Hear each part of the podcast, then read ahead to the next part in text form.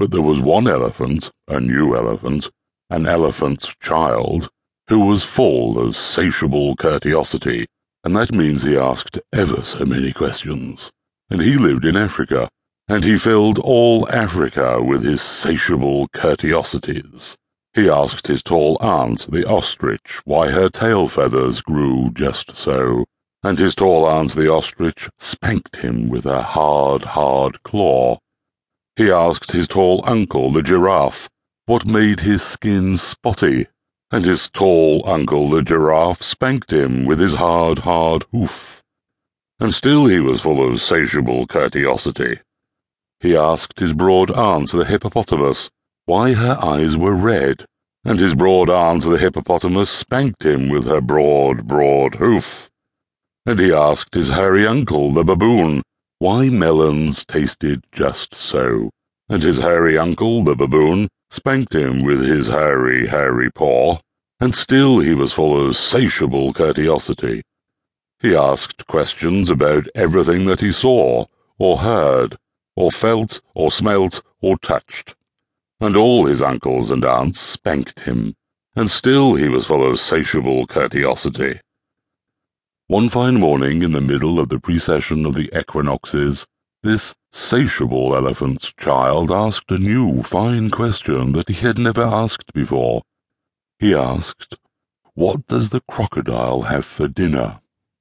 Then everybody said, Hush! in a loud and dreadful tone, and they spanked him immediately and directly, without stopping, for a long time. By and by, when that was finished, he came upon Kolokolo Bird, sitting in the middle of a wait-a-bit thorn bush, and he said, My father has spanked me, and my mother has spanked me. All my aunts and uncles have spanked me for my satiable curiosity, and still I want to know what the crocodile has for dinner. Then Kolokolo Bird said with a mournful cry, Go to the banks of the great grey-green, greasy Limpopo River, all set about with fever trees, and find out.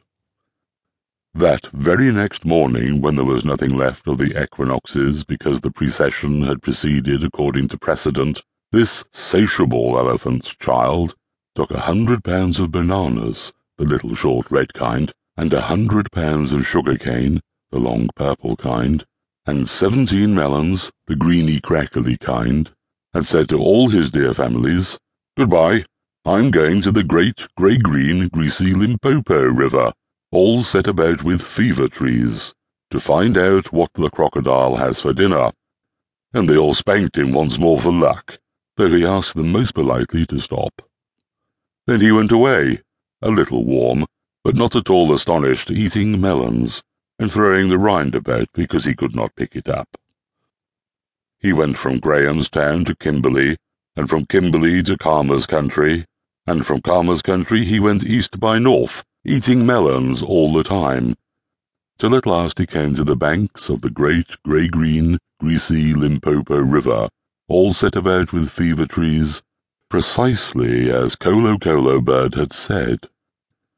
Now you must know and understand, O best beloved, that till that very week, and day, and hour, and minute, this satiable elephant's child had never seen a crocodile, and he did not know what one was like. It was all his satiable curtiosity. The first thing that he found was a bicoloured python rock snake curled round a rock. Excuse me, said the elephant's child most politely. But have you seen such a thing as a crocodile in these promiscuous parts? Have I seen a crocodile? said the bicoloured python rock snake in a voice of dreadful scorn. What will you ask me next? Excuse me, said the elephant's child, but could you kindly tell me what he has for dinner? Then the bicoloured python rock snake uncoiled himself very quickly from the rock and spanked the elephant's child with his scalesome, flailsome tail. That is odd, said the elephant's child, because my father and my mother and my uncle and my aunt, not to mention my other aunt, the hippopotamus, and my other uncle, the baboon, have all spanked me for my satiable curtiosity, and I suppose this is the same thing.